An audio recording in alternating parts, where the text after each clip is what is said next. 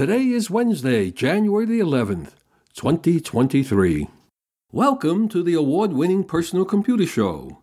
I'm Hank Kee, and do you know who has your personal data?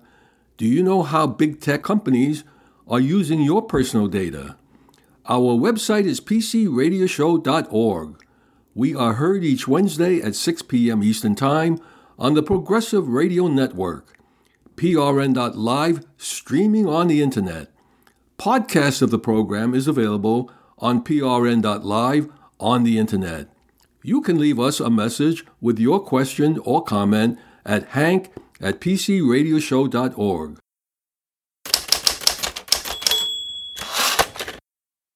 AT&T drops 411 or 411 Directory Assistance Service for digital landlines. Starting in January, AT&T customers with digital landlines won't be able to dial 411 or 0 operator to reach an operator or get directory assistance. AT&T in 2021 ended operator services for wireless callers. However, Verizon, T-Mobile, and other major carriers still offer these services, of course, for a fee. On AT&T website, the company directs customers to find addresses and phone numbers on Google or online directories. Before that, everyone knew dialing 411 was to get the information. The operator was the Internet before the Internet. Operator services were a selling point to customers during the late 1800s and early 1900s. The operator was the essential link in the dominant Bell system owned by AT&T. The operator became the early face of the telephone, a human behind an emerging and complex technology. Well into the 20th century, AT&T offered weather, bus schedules, sports scores, time and date, election results, and other information requests. Telephone users used the service as an efficient way to locate any information. On Halloween Eve in 1938, during Orson Welles' radio broadcast of The War of the Worlds, New Jersey residents believed Martians were invading and frantically phoned the operator for information on the invasion and to connect them with loved ones before the world ended. The advance of technology like the internet and smartphones, the deregulation of the telecom industry in the 1980s, and other factors have left human operators virtually extinct. In 2021, there were fewer than 4,000 telephone operators, down from a peak of around 420,000 in the 1970s, according to the Bureau of Labor Statistics data. But there are still people who call the operator and request directory help. 411 usage is not insignificant, the FCC said in a 2019 report. The FCC estimated then that 71 million calls annually were placed to 411.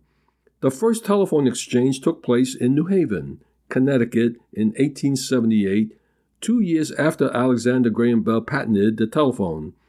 It was designed to handle business communications, not social calls between local residents. Physicians, police, banks, and the post office were some of the first subscribers. To connect a call, an operator at a switching office would take a request from a caller and physically plug one line into another. Workers had to scan thousands of tiny jacks, always keeping an eye open for lights indicating new calls and ones that ended. During peak times, operators handled several hundred calls a day. Operators played a crucial function because telephone books were often inaccurate and customers could not be counted on to remember updated numbers and addresses. During the first decades of exchanges, operators also unintentionally became a catch all for information. It was common for people to call and ask the operator for directions, the time, the weather, baseball scores, and other questions. By early part of the 20th century, telephone companies began to separate requests for information and requests for telephone numbers. In 1968, the Bell system changed the name of its information service to Directory Assistance because too many people were taking the name too literally. In 1920, fewer than 5% of Bell exchanges had automated switchboards, A decade later, more than 30% were automated, according to a 2019 article by the Federal Reserve Bank of Richmond. The growth of automatic switchboards led to the direct dial telephone in the 1920s. The zero for operator appeared with, with dial phones. On the new bell dials, operator was printed in the zero position. The use of 411 also emerged with the dial era. Zero became universal for operator assistance, and 411 was the number for directory assistance. In later years, if you dial zero and ask for directory assistance, the operator would transfer you over to 411. But electronic switchboards and direct dialing were phased in gradually and did not eliminate the need for human operators. Automatic switchboards were mainly used for local telephone calls. For decades after the introduction of direct dialing, operators still handle long distance calls, toll calls, and calls to the police and fire department. This meant that operator jobs continued to rise until around the 1970s.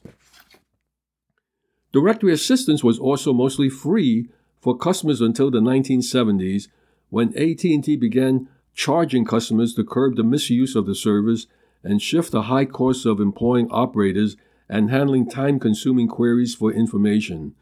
Some people just simply don't want to bother to look the number up themselves. The breakup of AT&T in the 1980s and the deregulation of the telecommunications industry altered operator and directory services phone companies began to cut their ranks of operators, automate services, and charge customers fees for calls.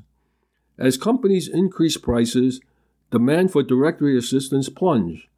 Meanwhile, the internet and smartphone emerged to replace these services for most callers. In 1984, there were 220,000 telephone operators. A decade later, there were 165,000 according to labor statistics. By 2004, at the dawn of the smartphone age, 56,000 people were employed as telephone operators. While operator services may be nearly obsolete, it's important to consider emergency circumstances where a caller may need to reach an operator and the customers who still rely on these services, such as low income callers, the elderly, and people with disabilities. AT&T said it would still offer free directory assistance to elderly customers and people with disabilities. And the other services, such as Verizon, still offers 411 services, of course, for a fee. You know what? I think I'm going to call 411 with Verizon and ask who's going to win the Super Bowl this year.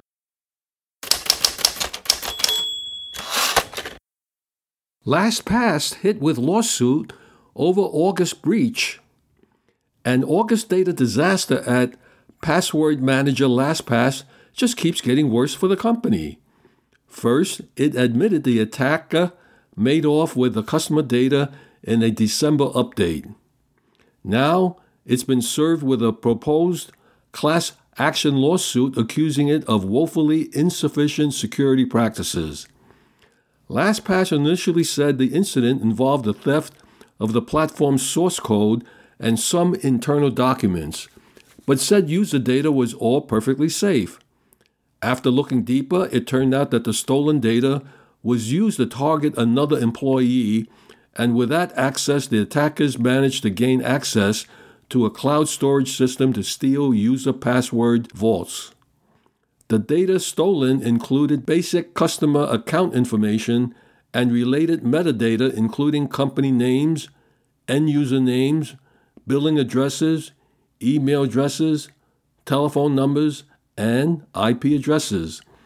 A lawsuit has been filed by an unnamed individual who said LastPass failures led to the theft of an unspecified amount of Bitcoin private keys stored in the wallet, which the suit said contained roughly $53,000 in the cryptocurrency. The suit is seeking a jury trial to squeeze damages and restitution out of LastPass for a nationwide class that includes any LastPass user who had data stolen in the breach. ID now required to access online porn in Louisiana. A bill signed into law in Louisiana last year has taken effect requiring anyone in the state looking to peruse pornographic content on websites like Pornhub or OnlyFans to verify their age first. Act 440, which took effect on New Year's Day, requires any website that deals in more than 33 and one third percent smut content to ID users through a commercial age verification system. It's not immediately clear how most adult websites plan to respond, but Pornhub, owned by Canadian company MindGeek, which is the big daddy of pornographic websites with a monopolistic market share, has already begun to require age verification via Louisiana Law Wallet, its digital driver license app. Unsurprisingly, privacy advocates aren't thrilled with the new policy. Speaking to NPR, the Electronic Frontier Foundation, Jason Kelly, its Associate Director of Digital Strategy, said Louisiana residents have every right to be concerned. There is the ex- explicit intention in the law that verifiers and websites that are using age verification should not retain your information, but users don't have a lot of guarantees that will happen and the data will be removed or deleted and won't be shared or used in other ways, Kelly said. In addition to requiring visitors to verify their age, Act 440 also puts an onus on pornographic site operators to ensure minors don't gain access lest they be liable for damages resulting from a minor's accessing the material. This is a catch 22 situation. Chip shortage will continue through 2023. Last year, tech giant Intel released a forecast that many considered to be ridiculous. The chip shortage, Intel said, wouldn't be over before 2024, pretty much because the demand will remain at record levels, all while the investment in production capacity would require more time to come to fruition. You know, when they passed that $52 billion bill, they figured that it would take a short time to get extra fabs or factories up and running, manufacturing the chips. Pat Gelsinger, Intel, says no, it takes 18 months to 36 months to get up and running. And now it looks like Intel was right. The end of the chip shortage not only isn't on the radar right now, but it's also something that nobody can accurately anticipate. It goes without saying that many people hope that the new year would be one that brings the highly anticipated recovery in terms of global inventory.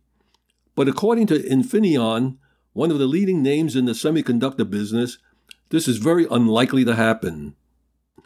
Speaking recently at an event in Germany, Infineon CEO Jochen Hanebeck said the words nobody wanted to hear. The company is anticipating a long time shortage, and this kind of makes a 2023 recovery pretty impossible. Most chip makers claim their order books for 2023 are already full, so the demand indeed continues to be strong, especially in the automotive market. While sales of new PCs, tablets, and smartphones declined in the last quarters, and this should theoretically ease off the burden on chip makers. The investments in new generation car systems fuel the chip crisis. Anticipating when the semiconductor crunch would be over is rather impossible, not only because of the volatile market, but also as a result of the rising inflation and the increasing risk of a global recession. Research firm IDC said not long time ago that all investments in production capacity could eventually backfire and push the world into another type of crisis, Instead of a very constrained inventory of semiconductors, the market could end up being forced to deal with an oversupply of chips. For the time being, however, most industry experts believe the opposite would happen in 2023, especially as silicon fabs are working around the clock on filling the orders for their customers in the automotive business. Car makers themselves don't seem too optimistic either. Earlier this year, General Motors CEO said the chip shortage is likely to continue in 2023 and even beyond therefore anticipating challenging production conditions for at least another year. At the end of the day, the ones who are impacted the hardest are potential customers interested in buying a new car. All the problems in the semiconductor crisis make getting a new vehicle a lot more difficult, not only because of the increased costs, but also due to the painfully long waiting times. At this point, some car makers wouldn't ship certain models earlier than 12 months, with others are telling customers to wait for more to receive the cars they ordered. The chip shortage will continue through the end of 2023. Let's accept the fact that the chip shortage will extend through 2023 and we should plan accordingly. FCC overhaul its security reporting rules.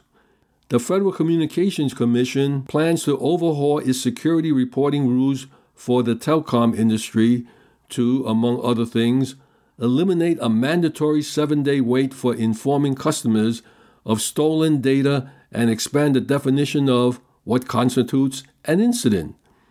In a unanimous 4 0 vote, the FCC published a notice of proposed rulemaking that Chairwoman Jessica Rosenworcel said is sorely overdue as the current rules are more than 15 years old.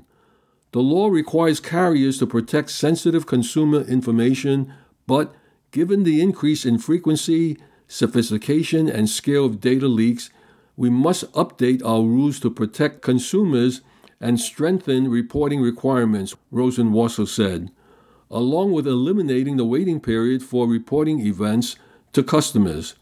The FCC is also proposing to require telling the FBI and U.S. Secret Service but is still seeking input on when this should be done. The FCC also admitted in the proposal that its focus in the original breach reporting rules implemented in 2007 was too narrow. It only accounted for breaches involving pretexting crimes that involve impersonating someone to forcibly gain access to secure data. Of its original definition, the FCC's 2007 rule stated that a breach occurs when a person without authorization or exceeding authorization has intentionally gained access to, use, or disclose confidential proprietary network information. The FCC new definition adds accidental disclosures to its definition of breach, which should make telecom companies sit up and take notice. Negligence isn't going to be a good excuse for much longer. Rosenworcel had been floating the stricter disclosure rules since January of last year, months after T Mobile US saw 100 million customer records leaked online. T Mobile also settled two data breach lawsuits, 2012 and 2015, late last year. The comment period opened today, giving interested parties 30 days to have their say before the FCC makes its final decision. ChatGPT, an artificial intelligence driven program that responds to user prompts, has dominated social networks in recent days as viral posts demonstrate it composing Shakespearean poetry, musing philosophically, and identifying bugs in computer code. Made available to the general public for testing last month, ChatGPT set off an internet sensation that drew more than a million users in its first week and reignited interest in an effort to replicate human insight, all the while stoking controversy over potential bias and free speech limits. The new chatbot has passed 1 million users in less than a week. ChatGPT was publicly released last month by OpenAI, an artificial intelligence research firm whose founders included Elon Musk. But the company warns it can produce problematic answers and exhibit biased behavior. OpenAI says it's eager to collect user feedback to aid ongoing work to improve this system. ChatGPT is the latest in a series of AIs which the firm refers to as GPTs, an acronym which stands for Generative Pre Trained Transformer. To develop the system, an early version was fine tuned through conversations with human trainers. The system also learned from access to Twitter data, according to a tweet from Elon Musk, who is no longer part of OpenAI's board. The Twitter boss wrote he had paused access for now. Results have impressed many who have tried out the chatbot. OpenAI chief executive Sam Altman revealed the level of interest in the artificial conversationalist in a tweet.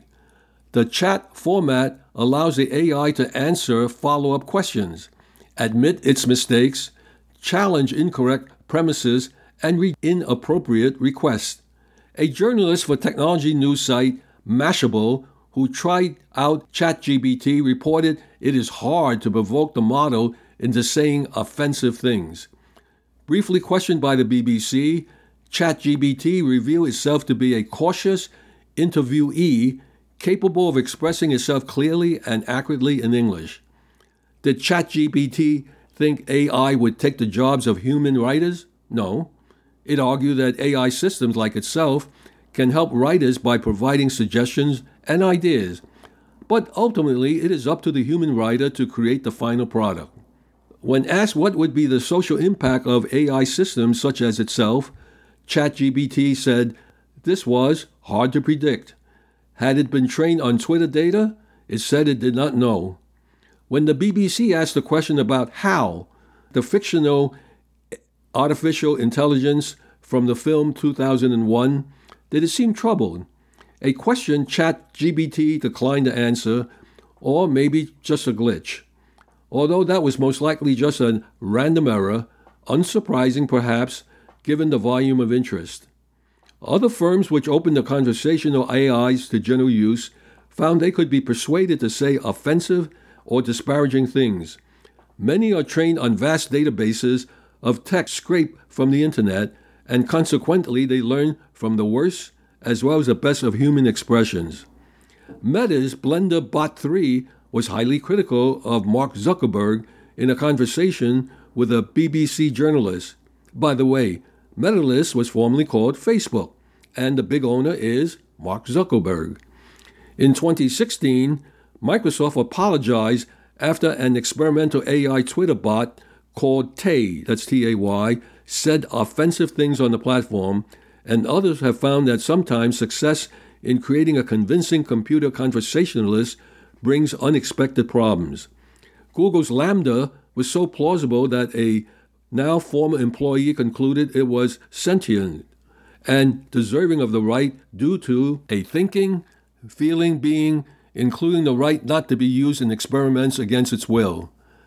ChatGPT's ability to answer the questions caused some users to wonder if it might replace Google. General purpose AI systems like ChatGPT and others raised a number of ethical and societal risks. Among the potential problems of concern that AI might perpetuate disinformation or disrupt existing institutions and services. ChatGPT might be able to write a passable job application, school essay, or grant application, for example. There are also questions about copyright infringement, and there are also privacy concerns. Given that these systems often incorporate data that is unethically collected from Internet users. ChatGPT learns from human interactions, and OpenAI chief executive Sam Altman tweeted that those working in the field also have much to learn. AI has a long way to go and big ideas yet to discover. We will stumble along the way and learn a lot from contact with reality. It will sometimes be messy, and we will sometimes make really bad decisions. And we will sometimes have moments of transcendent progress and value.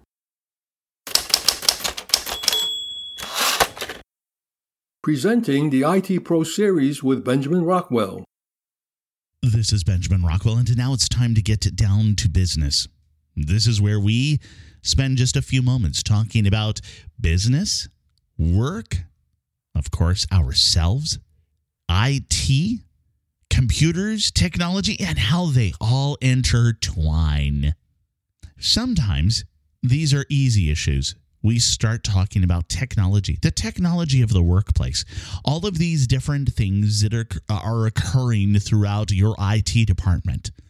and they they may be far and away from us. They may be our laptops, they may be our screens and our mouse and our keyboard. And sometimes, like today, it's about us. It's about the experiences that we are going through or our coworkers. And this is a very interesting issue. Now, I'm going to pause for a moment. I'm going to note that a lot of what I'm going to talk about comes from two different things. It comes from Fortune magazine. They did an article Generation Z is overwhelmed by the tech shame at work and it's keeping them quiet in meetings. And the other part is about this survey performed by Hewlett Packard of 10,000 office workers around the world. And let's start off, let's set up the whole issue here. Generation Z. Wow. So we're talking about people who are uh, who are basically in their 20s and uh, maybe just a little bit in the early 30s.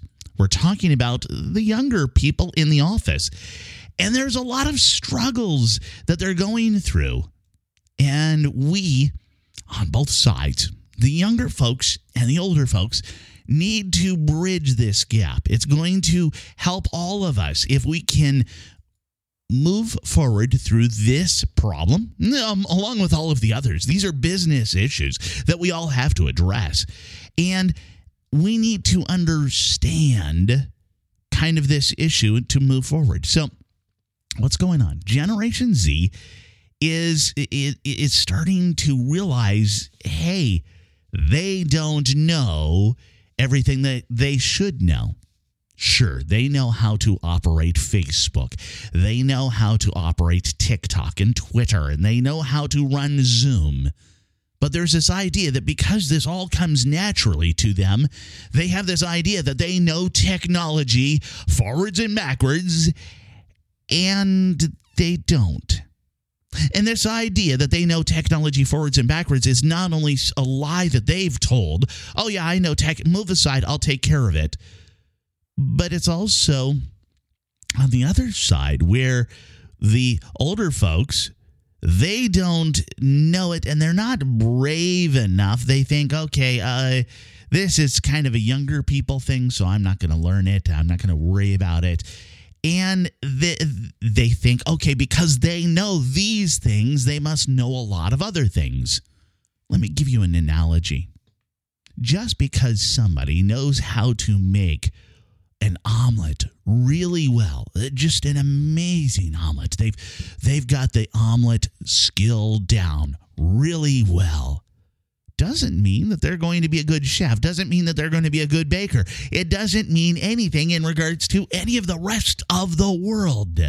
It does not mean that they're going to be able to bake a cake or they're going to be able to make the most amazing steak. It just means that they know omelets.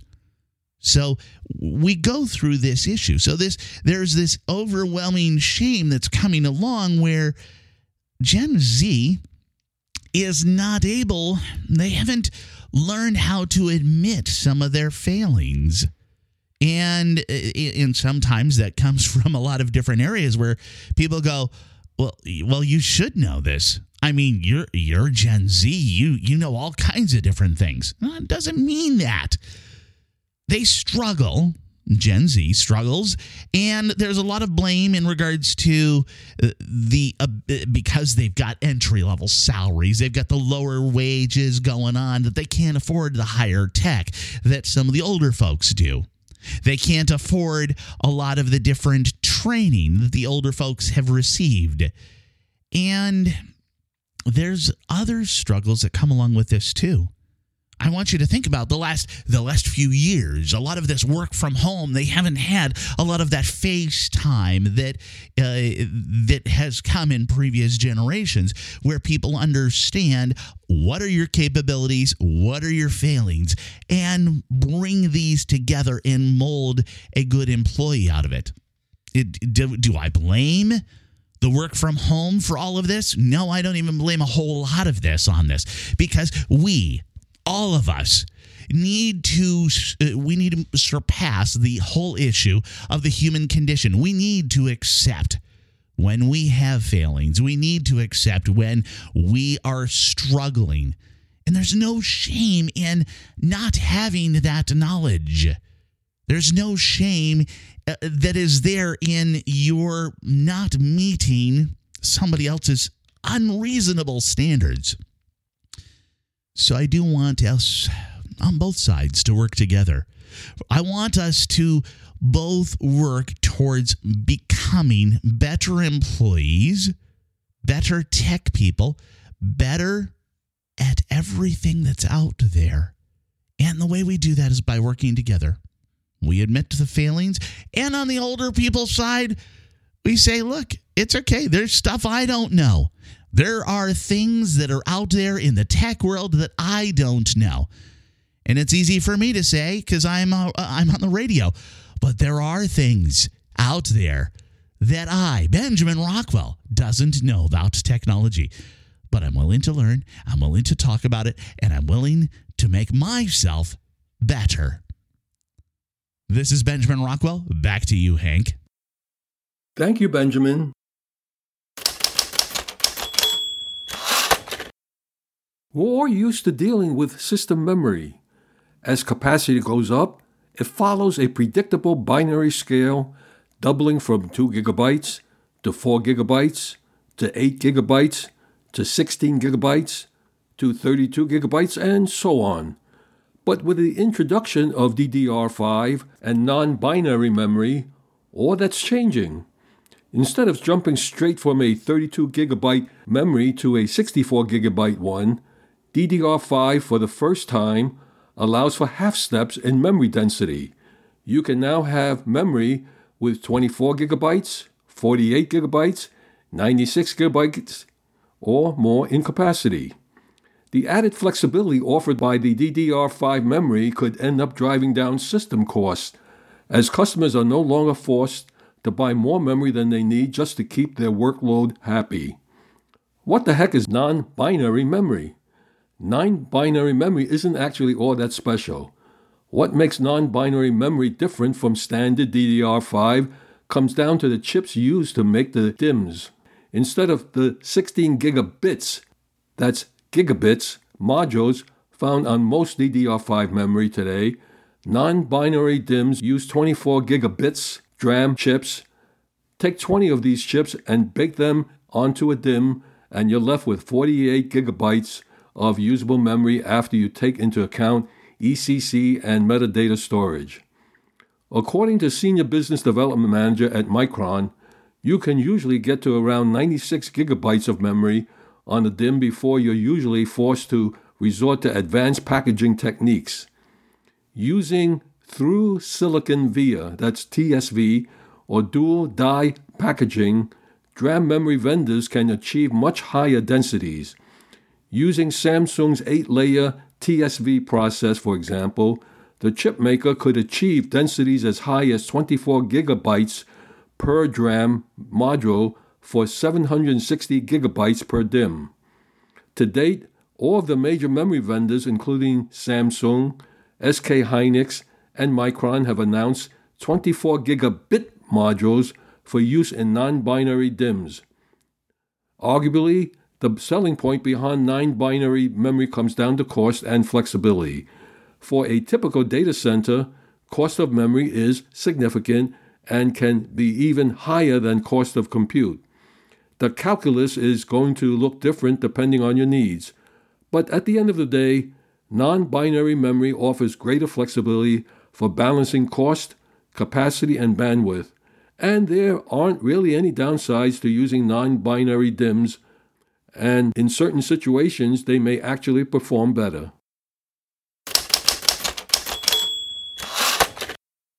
The evolution of the electric car. The electric car has been in existence for over 100 years. At the turn of the century, in 1900, about a third of vehicles were electric. For centuries, getting around by horse and cart was a standard mode of transportation. By the 1800s, however, this mode of travel was causing problems on busy city streets. As more people moved into cities, the number of horses dramatically increased, and with so many horses on the roads, such as New York City had around 150,000 horses in 1890, came public health concerns over disease and mountains of manure.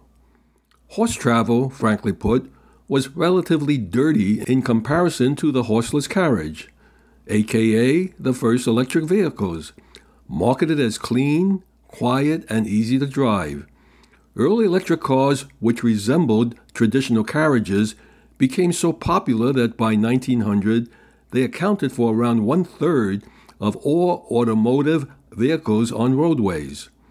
The earliest known full size electric car was designed by Robert Anderson, a Scottish inventor who built his version in the 1830s, though that car and many of its successors didn't go very far at the time. Batteries were rudimentary and couldn't be recharged. It would take about three decades for electric car batteries to improve, and starting in 1881, battery operated buses began ferrying passengers in Paris, Berlin, London, and New York. A few years later, Iowa chemist William Morrison applied for a patent for his electric carriage, which could travel around 50 miles on one charge at a top speed of 20 miles per hour. By 1897, the top selling car in the United States was powered by battery, though electric vehicles will hold the market for a relatively short time. By 1913, manufacturer Henry Ford had fine tuned the mass production of gas powered cars, dropping their price and helping to usher in a new era of private transportation. The price of an electric car in 1912 was $1,750. By today's standards of inflationary dollars, that's over $53,000. By comparison, the cost of Ford's Model T back in 1912 was $650. In today's inflationary dollars, it is $20,000. Fast forward into 1990s, which was less than 30 years ago, there were eight early electric cars in that decade. The first was the Chrysler T-Van from 1993 to 1995. The T-Van featured a nickel cadmium battery pack. Lithium batteries weren't readily available at the time. Chrysler stated that the T-Van could run for 80 miles on a single charge but real world ratings were closer to 60 miles. That was followed by the Solectria Force, that was manufactured from 1995 to 1997. The Metro was fitted with a lead acid battery pack, a three phase AC monitor, and a single speed gearbox. The Force was capable of a top speed of almost 70 miles per hour and needed around 9 seconds to accelerate from 0 to 50 miles per hour. The range was a high as 80 miles at a constant speed of around 45 miles per hour. General Motors had an EV1 that was manufactured from 1996 to 1999. It was the first mass produced EV for public consumption from a major automaker, but also because it was the subject of a documentary film entitled Who Killed Electric Car, which claimed that the EV1 program was discontinued because it threatened the oil industry. The EV1 was introduced in 1996, and the electric motor fueled by lead acid battery was good for 137 horsepower. This battery pack had a stated range of 70 to 100 miles. GM switched to a nickel metal hydrate battery in 1999, and the battery increased the distance to 140 miles. Then we have the Ford Ranger EV that was built in 1997 to 2002. While early models featured a lead acid battery, the truck upgraded to a nickel metal hydrate pack in 1999. The Ranger EV needed 10.3 seconds to hit 50 miles per hour and reach a top speed of 74 miles per hour. Its highest range rating was 115 miles at a constant speed of 45 miles per hour. The majority of these trucks were leased to fleets before being retired in 2002. The Chevrolet S10 Electric was manufactured from 1997 to 1998. It featured a 114 horsepower electric motor And just like the Ranger EV, it debuted with lead acid batteries and it was then updated to nickel metal hydride. Early models returned up to 60 miles per charge, while the upgraded versions came close to 100 miles. Honda had an EV Plus, manufactured from 1997 to 1999. Honda also joined the EV market in 1997, but with a subcompact car called the EV Plus. Honda went with nickel metal hydride batteries a full year before other companies considered them for production models. Powered by a brushless DC motor rated at 66 horsepower, the EV Plus generated more than 80 horsepower and ran for up to 105 miles on a single charge. Toyota had the RAV4 EV manufactured from 1997 to 2003. The RAV4 EV is far from anonymous but this crossover became known when Toyota produced the second generation from 2012 to 2014. Like many EVs from that era, the first gen RAV4 EV was a limited fleet model with only 328 units sold to the general public before it's discontinued in 2003. Powered by an electric motor rated at 67 horsepower and 140 pound feet of torque and a nickel metal hydrate battery. The RAV4 EV was capable of 95 miles on a single charge. Its top speed was limited to 85 miles per hour, which was higher than most EVs from that era. The Nissan Altra was manufactured from 1998 to 2002. The Altra is a very significant early EV as it was the first electric vehicle to use lithium ion battery, now a common feature in mass produced EVs. Nissan chose lithium ion batteries for its superior power density in an era when most car makers were barely adopting nickel metal hydride as a new technology. The Altra was powered by an 84 horsepower and ran for 120 miles per single charge. Nissan produced only 200 cars from 1998 to 2002. The Altra most likely led to the development of the Nissan Leaf, launched eight years later and bring it up to the present, as of 2020, there are around 50 different electric cars available on the market, with more than half of them built by mainstream automakers, including Audi, BMW, Hyundai, Kia, Mercedes Benz, Renault, Tesla, and Volkswagen. And that's a massive number compared to the early 2010s when only a handful of EVs were available. If we roll back to the 1990s, when only a handful of companies were working on EVs, we can see that the electric car market has evolved at an impressive rate in less than three decades. Presenting Technology Chatter with Benjamin Rockwell and Marty Winston. Marty Winston joins me now. And Marty, we have so many different directions we could go in. Uh, Super Bowl, uh, we got to do Super Bowl. Super Bowl, even though you know it's it's it's a month away, but I, I know where you're going with this. I know yeah, where. Where am going. I going? the big screen. yes, yes. Who watches Super Bowl alone? Anybody? Uh, no. so, Super Bowl really isn't about having a TV set just for you. Mm-hmm. Super Bowl is about having a TV set that you can show off to friends and family. You're going to be the TV maestro. You're going to have the screen everybody else is jealous about. That's what it's about. Now, how do you shop for that? You know, roundabout now, you could go to CES and see all the new sets there. but there uh, is the only place they're going to be. Uh, yeah.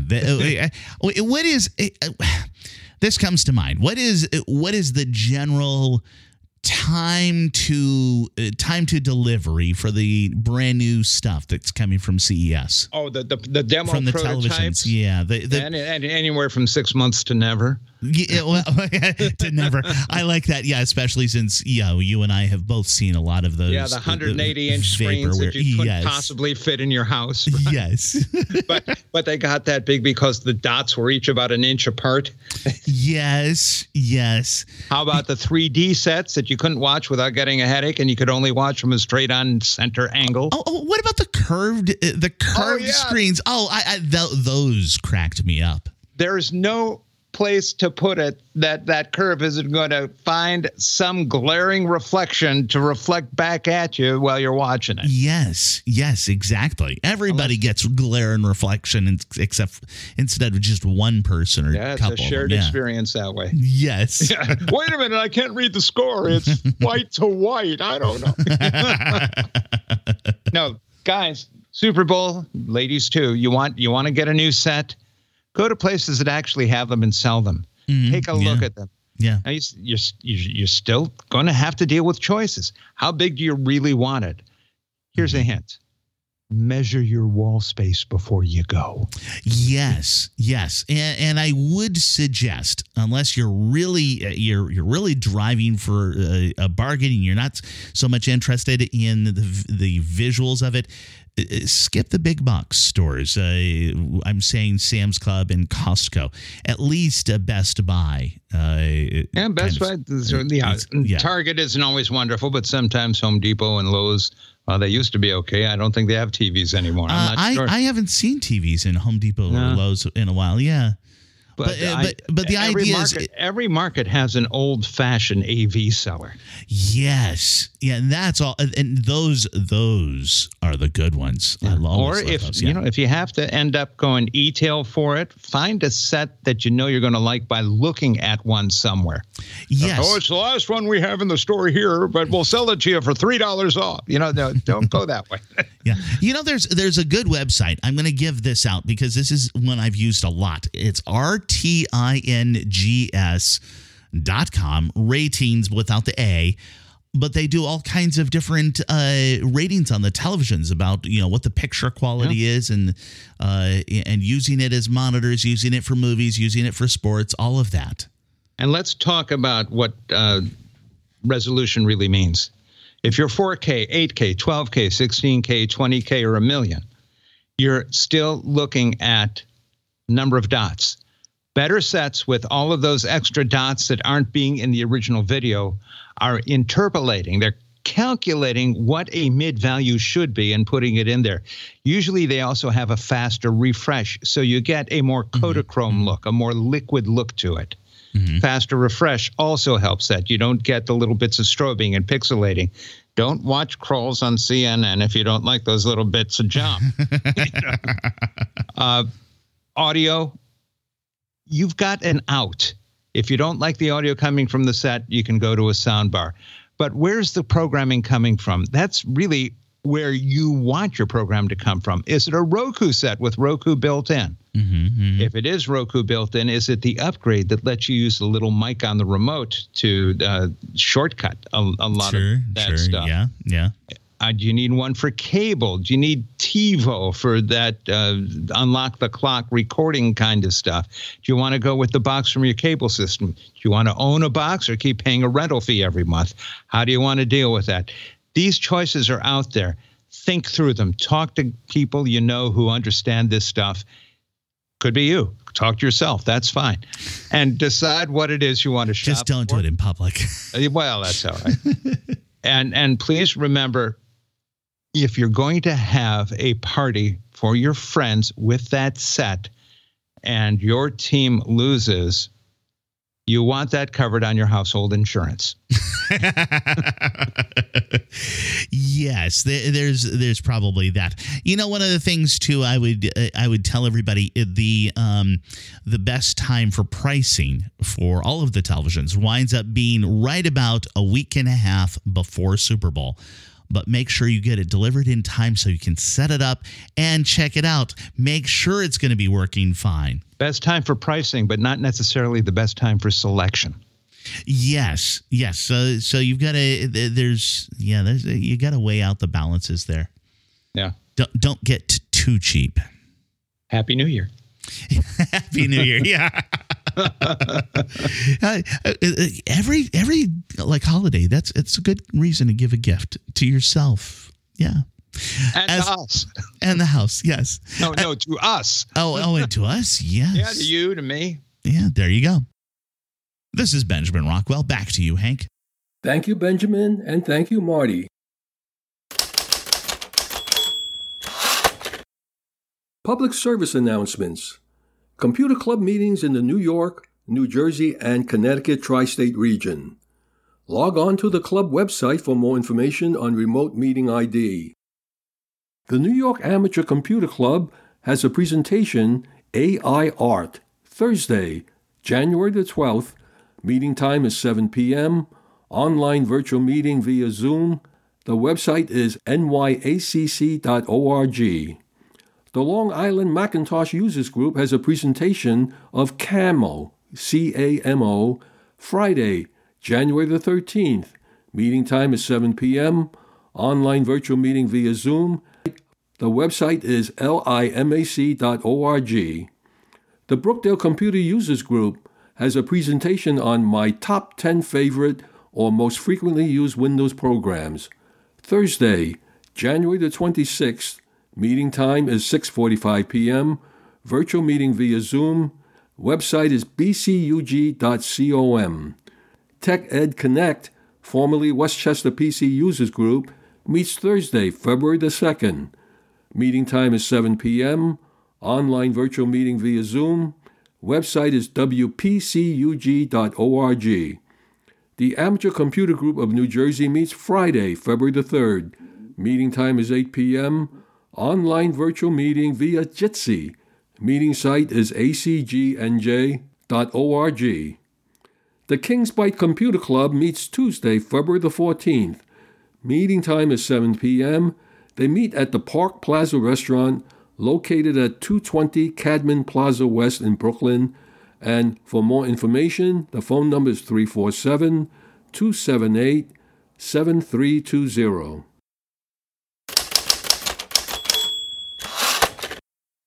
The chill of winter has finally arrived.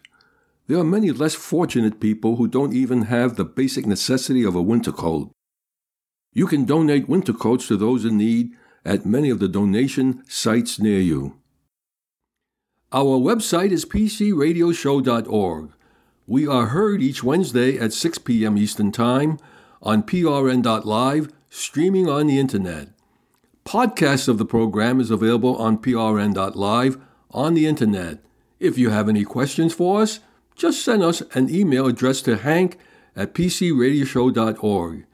In the meantime, stay in touch and remember to do regular backups. I'm Hank Kee, and on behalf of the gang, Michael Horowitz, Benjamin Rockwell, Marty Winston, and Rebecca Mercuri, we thank you for listening. Stay safe and healthy until we meet again, same time, same station next week.